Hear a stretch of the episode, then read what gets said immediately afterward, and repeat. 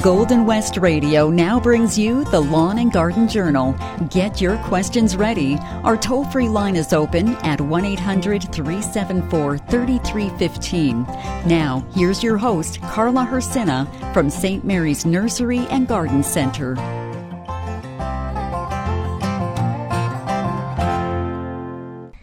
Good morning, everyone. It is the Lawn and Garden Journal, and I have to say, we only have a couple more weeks left, and I don't know where the time is going. It's like being with a bunch of friends, and the time just goes by. So if you have any gardening questions, we only have a few weeks left to go, so the lines will be open at 1 800 374 3315. And we are into fall. It's in the time where we see a lot of things. Yeah, we call it falling. The pumpkins are ripe and oh, the beauty of the color that you see with pumpkins on staircases and welcoming and in planters. I've enjoyed seeing them and it brings a little smile to me and also to my granddaughters when we do our walks. It's cute to see. Fall is crispy. We've got that frost that's happening. Someone actually told me last uh, week they got to me a little bit later on the show and, and said South St. Vital actually had some frost. So yes, the frost is there and we are deep into October. So it is an October poem. So please listen. October. I oft have met her slowly wandering beside a leafy stream, her locks blown wild, her cheeks a hectic flush, more fair than spring. As if on her sumac corpse she smiled, or I have seen her sitting, tall and brown, her gentle eyes with foolish weeping dim, beneath a twisted oak from whose red leaves she wound great drowsy wreaths and eased them down, the west wind in her hair that made it swim far out behind, deep as the rustling sheaves. Or in the hill lands I have often seen the marvel of her passing, glimpses faint of glimmering woods that glance the hills between, like Indian faces fierce with forest paint. Or have I met her twixt the dew peachen hills within a dingling valley near a fall, held her in nut brown one hand cardinal flower, or waded deeply where the leaf dammed rills went babbling through the wildwood's erased hall, where burned the beech and the maples glared their power. Or have I met her by some ruined mill, where trailed the crimson creeper serpentined on fallen leaves that stirred and rustled chill, and watched her swinging in the wild grapevine, while beauty, sad among the vales and mountains, more sad than death or in all the death can teach, dreamed of decay and stretching appealing arms, where splashed the murmur of the forest fountains. With all her loveliness did she beseech, and all the sorrow of her wildwood charms. Once only in a hollow girt with trees, a dream amid asters filled with rain. I glimpsed her cheeks red berry by the breeze, in her eyes the night's sidereal stain. And once upon an orchard's tangled path, where all the goldenrod had turned to brown, where russets rolled and leaves were sweet with breath, I have beheld her amid the aftermath of blossoming stands, in her gypsy gown, within her gaze the deeps of life and death. Like I said, we're almost all the way through October, and it's going to be a little bit of a beautiful next week, I think. They're looking at some double digits, dig, double digits up ahead. And it is the opportunity where we still see the glory of our gardens that are in there. So what we are is, I'm going to put it out there to you. Fall. October. What does your fall look like to you? And as we say that, we as gardeners, we see our flowers that are faded. Yep, except for maybe some of those mums that are out there that look beautiful in these cool temperatures. I even see some geraniums still cresting. And I also say, yeah, I have to admit, I still have two tomato plants that are in my garden that are potentially going to have some tomatoes pulled off them this afternoon. And We also see when we're walking through our gardens as we're doing our tasks, we see spaces for growth. We see opportunity to plant differently, possibly new plants, dividing plants, giving plants new life, new energy, new colors. We also see tasks that were welcoming and fun and rewarding that are now coming to an end. Those are potential dreams for new things and looking at the next year to see what we can do. You also are seeing October as a time of rest from the garden. Like our plants, we're taking a rest. After a long and hot, hot summer, it's time for a break. And a break from watering. Yes, maybe so. But remember, if you can still put some moisture on your trees and shrubs, it's important. Children see it as being with friends, back to school, and in autumn, I hear the children's voices when they're coming to pick up their pumpkins about being out for Halloween. So yes, the pumpkins play a factor that's in there, so I hope your bounty of pumpkins was good. Or, as you may see it, it is the beauty of geese gathering. It's the sound of working in our gardens and seeing these massive groupings starting to get organized. And I must say, how do they fly in such big masses without bumping into each other? And it's the leadership and it's the friends. It's always the leader that leads them on their way. There's always someone in the garden that's going to guide you to help you. And when you don't have success with it, you step behind and your group behind you is going to support you and help you. Hey, that sounds like the Lawn and Garden Journal. We're all here to help each other and the fun of watching the squirrel, squirrels that are gathering and burrowing the pine cones. Oh, what fun it is to hear them chatter and scurry. Yes, Ruby says, yeah, yeah, where are those? They're in the trees, my dear. They're hunting and scattering and doing that. But please stay away from my bulbs. It is the time where we can start doing different things in the garden. And it's the time that we're looking at it, maybe sad that our time is coming to an end out there. But just think, there's so much more to do because our gardens are going from the outdoors indoors. So now we have to look after those plants that are indoors and keeping the greenery alive and keeping us motivated. We're going to go right to the lines. Lynn is waiting. Hi, Hello. Lynn. Hi, Hi, where are you calling from? Winnipeg. Well, good morning, Winnipeg. How can we help you this morning on the Lawn and Garden Journal? Okay, um, we might have to get some foundation work done, and that's where my, my perennials are stashed. And in the off chance that this work happens early in the spring, I'm wondering what the best thing I can do uh, to put them somewhere else in the meantime. Okay, so how are, are they going to be? Okay, if you dig them up now, Mm-hmm. Is there opportunity that you can put them in a different area of the garden? Yeah, we do have um, a small bed beside the garage, which won't involve any construction.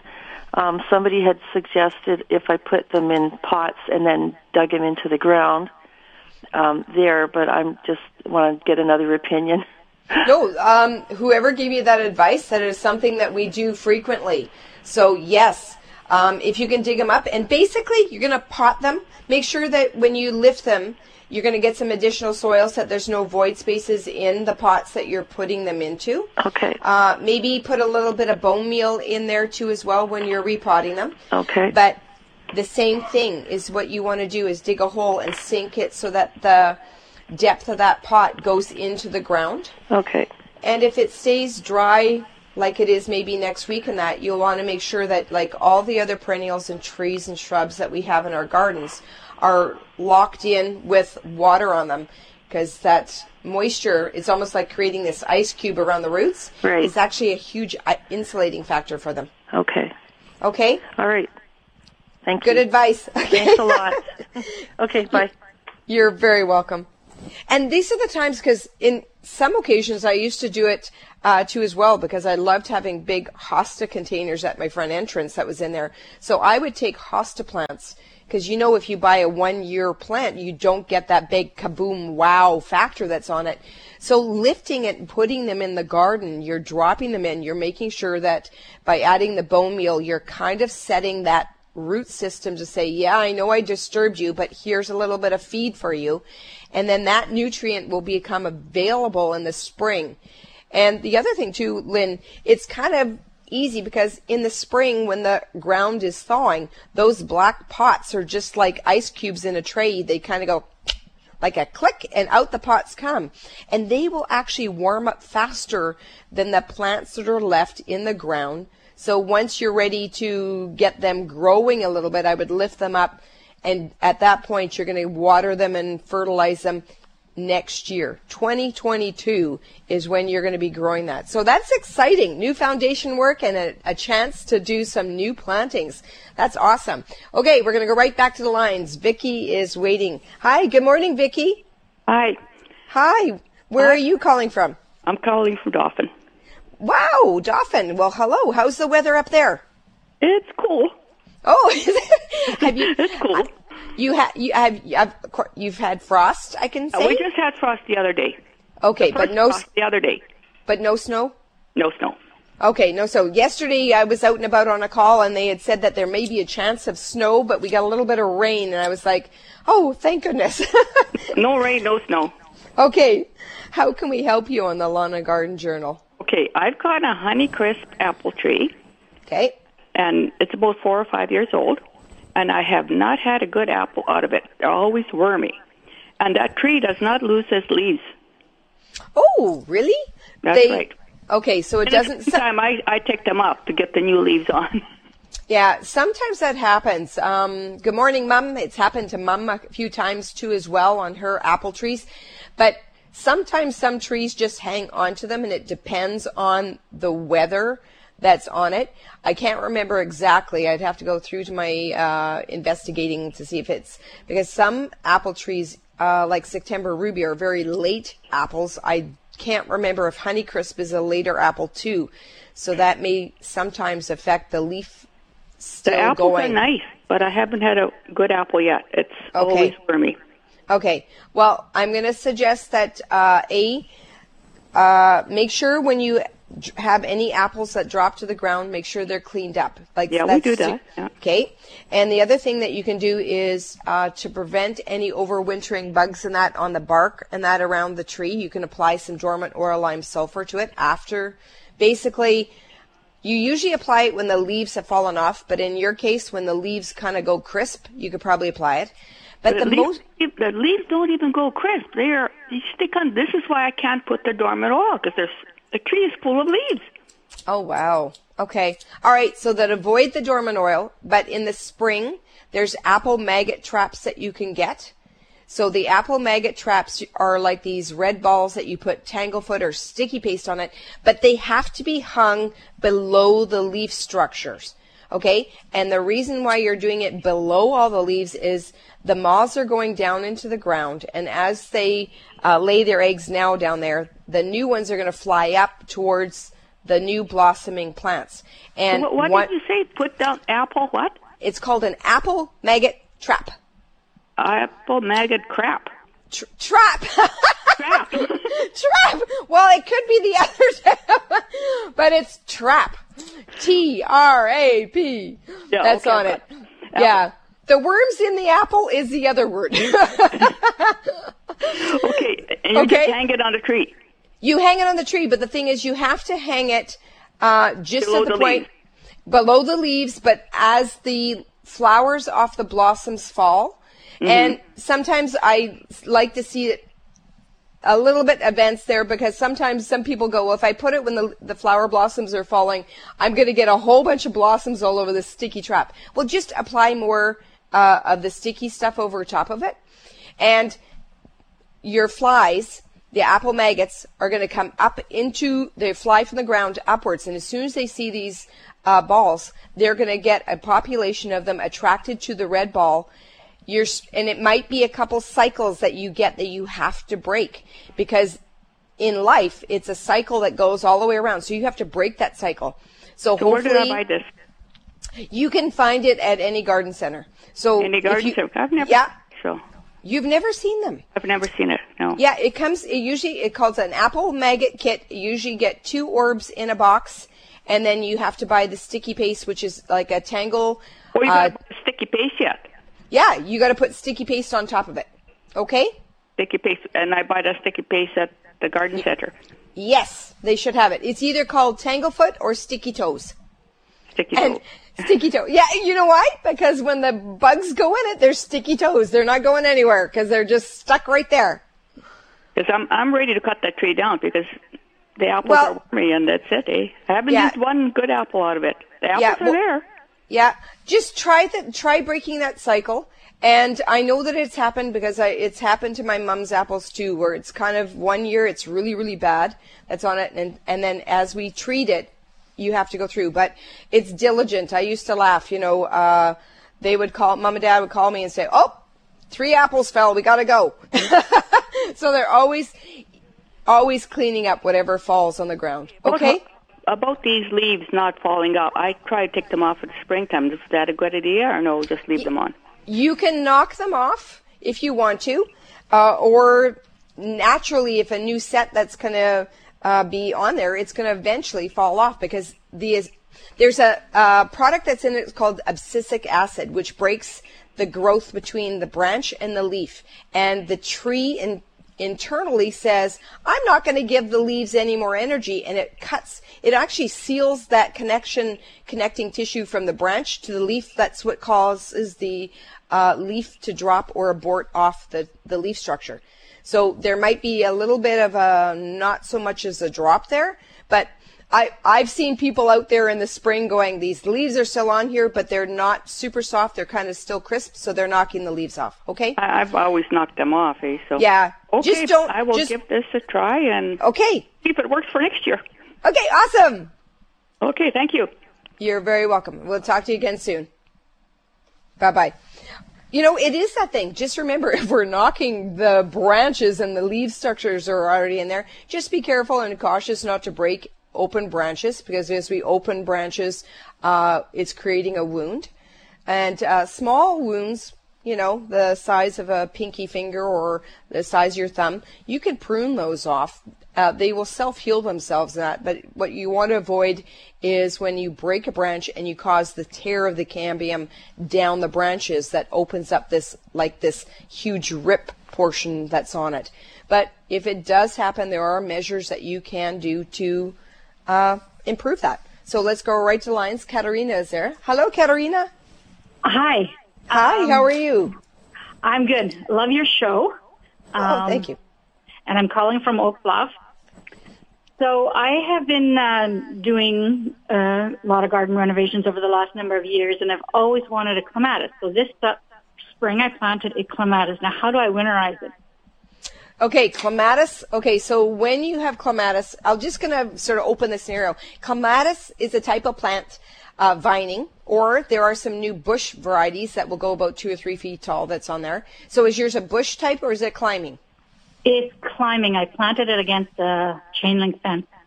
Oh, beautiful. Okay, so what you can do is some uh, clematis grow off of old wood and some grow off of new wood. Not knowing which one you have, I would recommend leaving the vining. Don't do any trimming back. Okay. So you can definitely tell next year after you see the emergence of some of the leaf growths coming off of those thin vines where it stops and where it starts. Okay? How old is how old is it? You said you just got it last year? I just got it this spring. This spring. Yeah, I wouldn't do any pruning until you. Do you know which kind it is? Uh, yeah, actually, I, I'm working on that kind of stuff this morning. And Is is um, it a Jackmanii? Just give me one second here. Going to the spot. Oh, good. um, it's a Vancouver Morning Mist. Okay. Um, and what does it say on the back? It says, where would I find that? you know what? Clematis on it tells you whether it's in a pruning group. There's different types of pruning groups. So it'll say pruning group one, two, or three usually. It says this variety falls into the pruning group C classification. Oh, C. Okay, so that's probably C. three. B. Okay. Yeah. C. No, B as in butterfly. B. B is in butterfly. Okay, so if if okay, some companies go one, two, three, and some companies go A, B, C. So generally, if you're in the B group or two group, that is the type of clematis that will grow off of old and new wood. Oh, Okay. excellent. Yeah. Okay. So generally here, You know? I find that those guys do uh, better when you have a little bit of a light pruning on it. But because Right. you have a one year plant that's in there, I'm going to tell you maybe not to prune this year. Wait and see what it does next year. Okay. Okay. So should I put straw at the base or just just leave it? You can do straw at the base. Do apply it when it's cold, uh, when the ground is just starting to freeze up a little bit. Uh, in by layering and putting extra mulches right now a little bit too soon, especially if we do get warmer temperatures, it just delays the plants from shutting down a little bit faster because you're keeping the warm, the ground warmer faster. I like to see things chill a little bit before we cover, and then it's perfect. Okay. Okay. So still not cold enough to cover. I don't think so. Not quite yet. I think probably at the end of next week we'll probably be. Uh, my prediction is we're going to be good to go for covering up. Okay. Okay. Okay. that include all my perennials then. Just wait till next week. Yep, because you want that. I like to see a little bit of frost going in the ground because then it secures it that it's shut down completely. And then, because if we put something on there to keep things warm, the ground underneath is warm, and then all of a sudden, whoom, we get, you know, there's a little bit of a conflict in nature Right. itself. Just give it a little bit time, one more week, and then it's good. Excellent. Thank you so much, Carla. Really appreciate it. And I love your show again. Okay, thank you so much for listening. Okay. Uh, you take okay, care. and you too, and enjoy that weekend out there. There are so many different pli- plants and so many different scenarios that you go, and sometimes there's experience. I speak from my experience, and sometimes there's different rules that could be broken, and there's experiences that have worked for you in your garden. So that's one thing that is really terrific about gardening is that there's always that what if or this works for me because everyone has different yards, different microclimates, and different conditions in which include sun, shade, moisture retention, you know, flow of water from your yard, drainage. These are all different areas of capacities that affect our yards. And there's only a few more weeks left. So uh, if there are some questions out there that you have, the lines are open 1-800-374-3315. Um, I've got a little stack of papers here that I want to go through. So if um, we have one from Sheila, and she writes to me and she says, I've moved to a new property and I have new garden boxes. They are beautiful. I filled the bottom with one third of rotten logs. Next, one third of old compost. And the top was with topsoil. Seemed perfect. I had a huge amount of green growth. Pepper plants were three feet tall. Carrots and onion plants lay flat after six weeks. I watered every second or third day in the morning, and I've at least four inches of the top them off, so I know I don't know what I was lacking. Any advice?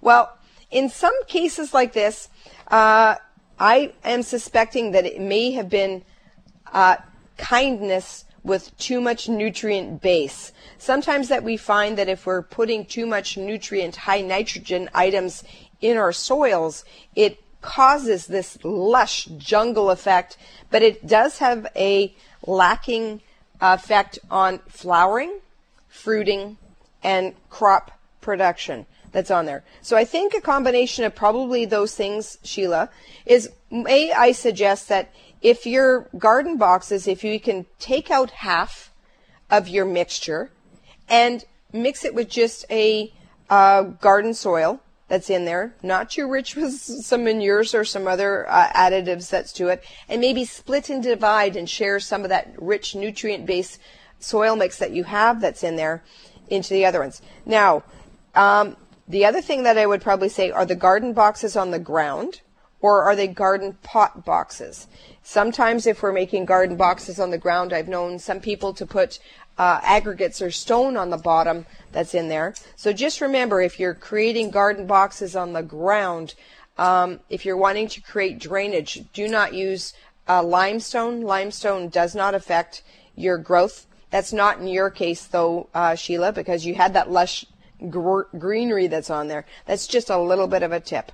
Okay, so I hope you're listening today, and I hope you helped you out that with that. Okay, we're going to go right back to the lines. David is next. Good morning, David. Hi, good morning, Carla. Enjoying your show very much. Thank you. Question the question I have is I left my amaryllis uh, pots out for the summer to kind of get used to the to the weather and and uh, but then the the leaves there were still leaves on them and we had the first frost and I forgot to bring them in and out of the frost. Is, Oh, hello. Oh. Oh, Uh, there you are. Uh, Yeah.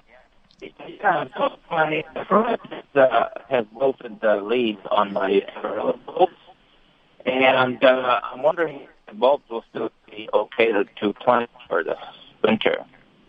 Okay, so um, sorry, your phone was breaking up, so I'm just going to reiterate back because I think Yeah. the connection's poor. Is that you had your amaryllis outdoors and they had leaves on them? Yes. Okay, so they have just recently been touched by frost and have now gone into their dormant state. Right. Okay. Um, when they enter a dormant state, they need a time frame of months to reset for the blossom. So generally, when they go into a sort of a shutdown mode, and then they re-energize and have a um, reblooming. So I think your amaryllis may have a broken pattern. So I suspect you may not have a blossom possibly for a while on those. Oh. Okay, because generally they need to go in a little bit of a shutdown. Uh, it's like tulips and daffodils; they need to go back into the bulbs and into a dormant state for a resting period, and then they're re-energized to grow and bulb out again. Okay, So I, I hate to be. th- their leaves wilting and freezing down like that. Will it hurt the bulbs, or will it just? Will that be a kind of a shutdown for them? Yeah, it will shut them down. That will be shut. It depends on. I don't think we had a hard enough frost to kill the bulb because No. uh, the insulation factor of it being in the soil was perfect. But those bulbs will probably not be viable for blooming for holiday season. This, uh, but you may get them in bloom for probably Easter. Okay. Okay.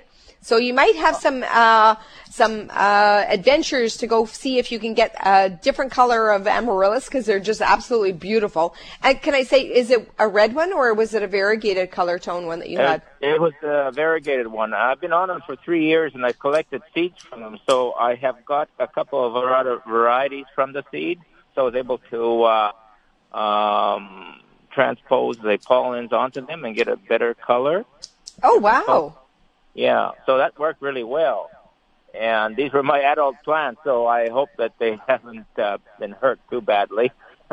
so, Yeah. Well, the sugars and starches were affected a little bit slightly because um, generally it's like um, we we do a crops of caladiums here in the garden center, and when we know that they're not going to do as well through the winter period that's on it, so we add, we actually cause them to go into a shutdown by decreasing the watering. We decrease the light levels and we start chilling them, so they automatically shut down, so that our so then when we harvest our bulbs to lay them in a cool area for the next year, they're massive, but they're the energy now has gone from the leaves back into um, sugars and starches for the bulb for the next year. So you may have skipped a little bit of that step of the growth that's on it, but it's still a viable bulb. So now you would enter it and store it for a few weeks before you're going to start that cycle again. Okay. Well, that sounds great. I, will do that, and uh, we'll see how it progresses. Okay, sounds good. And uh, um, it, you have a little bit of a hor- horticulturist in you with uh, changing the colors on there. That's cool to hear. All right, Yeah. enjoy your day. Bye bye. Bye bye, David. That is pretty cool because a lot of times you go through, and that just brings to mind some of the conversation that we have with some people that actually end up uh, ha- having coming in and saying, I bought a zucchini and I bought something else, and I don't know what I got, but it looks like a cross pollination between the two of them. So it's kind of um, an adventure when you go into that to see what there is. You know, I know that uh, we're enjoying all the spaghetti squash that we've been having harvested, and it stores wonderfully. That's a whole different conversation. We have to get some more people in here. Tina's next. Hello, Tina. Good morning.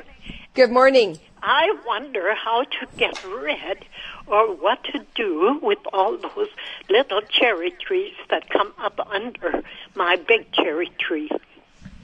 Oh, the suckers. You're talking about the suckers? Yes. Yeah, you can prune them off. Uh, if you get your secateurs or your hand pruners that are out there, you can cut it off at the base, at the ground level. Okay. Yeah, they would do well um, because a you it's for some trees, especially a cherry tree, you'd like to keep it as a as a tree form, not a bush form. Okay. So all I do is just hold them off. You can ho- uh, be careful with the hoe because you do not want to hit the main trunk and open up and cause scarring. So if you're a really good aim with your hoe, go ahead. But just be be cautious not to hit the trunk of a tr- uh, the trunk of the tree because sometimes there's always that point where if you open a wound, it's like getting a scab and there's a chance that infection or bugs can get inside. Okay. Okay. So that's right. the only way I can control them, just to cut them off at ground level.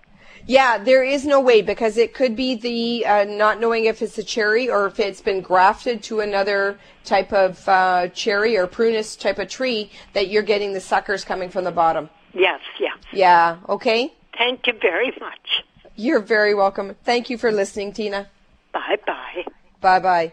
And you know what? The suckers happen, and it seems like um, it's once you start, you're going to continue and continue with that because that's just the regime for it. Unfortunately, sometimes we get the glory of the fruit and the the taste and the flowers, but yes, ah, it's a sucker. We'll live with it. It's the time of year also too. Remember, we are bringing in our tropical plants. So if you still have some uh, plants that are outdoors, yeah, I still see a couple that are out there.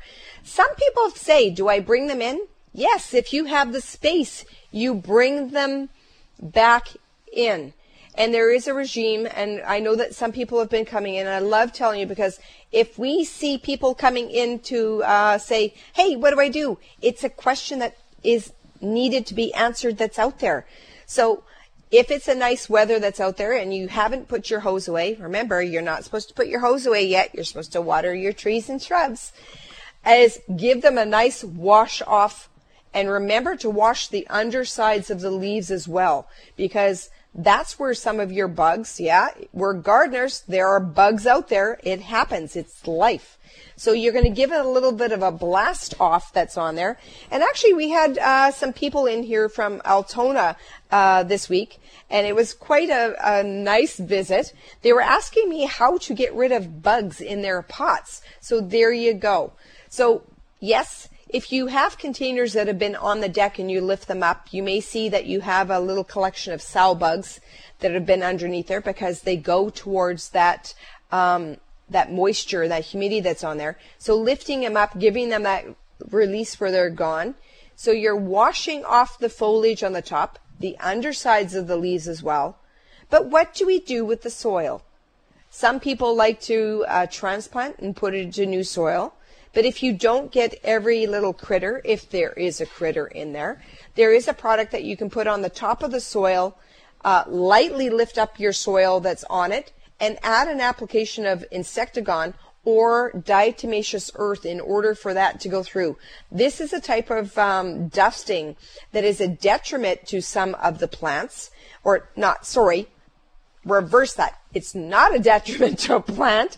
It's a detriment to the bugs that are in there. So it does give it that break that's on it. So anyway, that's part of it. And what I want to say too is when we started off the show, we were kind of saying, what does your fall look like? Well, the fall that was looking like, and this is, is part of the closing that's in there, is when asked what your fall is, the, the visitors from Altona had actually shown me a picture and said, Would you like to see what's happening in our yard?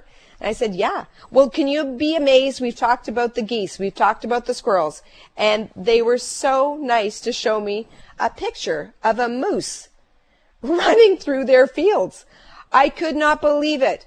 A moose in Altona? I don't know. It's fall. Maybe he's doing a little bit of a visit. Maybe he's doing a little bit of a shake. So what does our fall look like? Our fall is a collection of color. It's a beauty of looking at the trees, yes, without their glorious leaves in a naked state. There is something that's there. It blends it with the pumpkins and with everything else that's there. So It's been a wonderful show. I thank you for listening. There's only a couple weeks left. So mark it down 1 800 374 3315. We'll see you next week on the Lawn and Garden Journal. Bye bye, everyone.